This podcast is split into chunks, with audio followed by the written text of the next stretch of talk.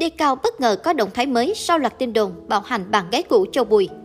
Sau tin đồn từng bạo hành Châu Bùi, mới đây Decao đã có động thái mới gây xôn xao dư luận.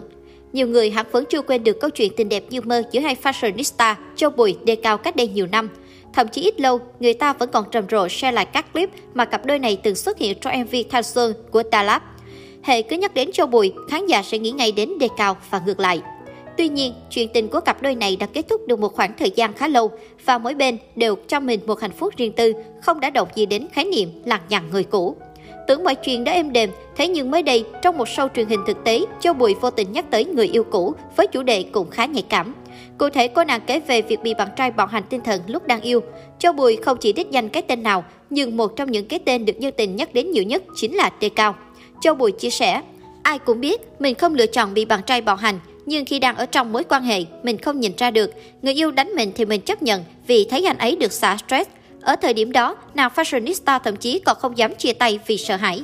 Trong diễn biến mới nhất, sau hơn một ngày im lặng, phía đàn trai đã có những động thái đầu tiên. Theo đó, tối 11 tháng 3, Decao chia sẻ khoảnh khắc cùng bạn gái mới kèm theo dòng chú thích chơi chữ về xuân, cách đọc lấy của cụm từ xuân về. Sau đó không lâu, Decao lại bất ngờ đổi thành dòng chú thích dài hơn, đầy tính hài hước. 50 con theo ba xuống biển, 50 con theo mẹ lên phố mua đồ ăn vặt. Dường như giữa thị phi đang bủa vây, Decao không quá bận tâm, mà thay vào đó dành thời gian cho cô chủ shop Lâm Minh, người vừa mới hạ sinh con đầu lòng cho Decao cách đây chưa lâu. Có thể thấy, Decao không hề nhắc gì tới chuyện lùm xùm hiện tại mà tập trung vào mối quan hệ mới với vợ mình.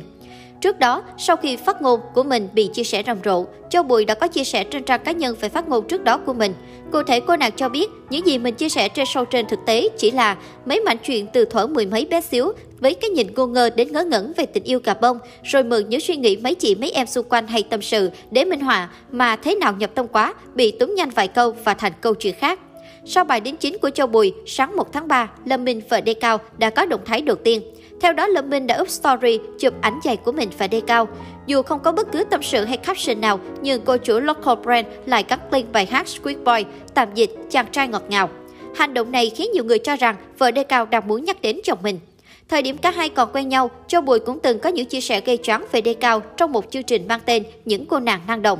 Cụ thể, Châu Bùi cho biết, trong 7 tháng chia tay mình, Decao đã kịp quen đến 10 cô gái. Trước khi yêu đương nghiêm túc với nàng IT Girl, Decao nổi danh là sát thủ tán gái, tình trường dày vô kể. Em và người yêu quen nhau đến nay đã năm thứ tư rồi, cho nên em có cái nhìn rất khách quan.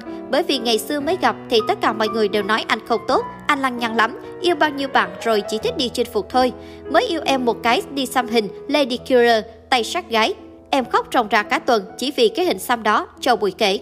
Tuy đã chính thức xác nhận rằng không có sự xuất hiện của bất kỳ người thứ ba nào và cả hai vẫn giữ mối quan hệ bạn bè sau chia tay, nhưng trong lòng người hâm mộ vẫn rất yêu quý chuyện tình đẹp của Châu Bùi Decao trước đây.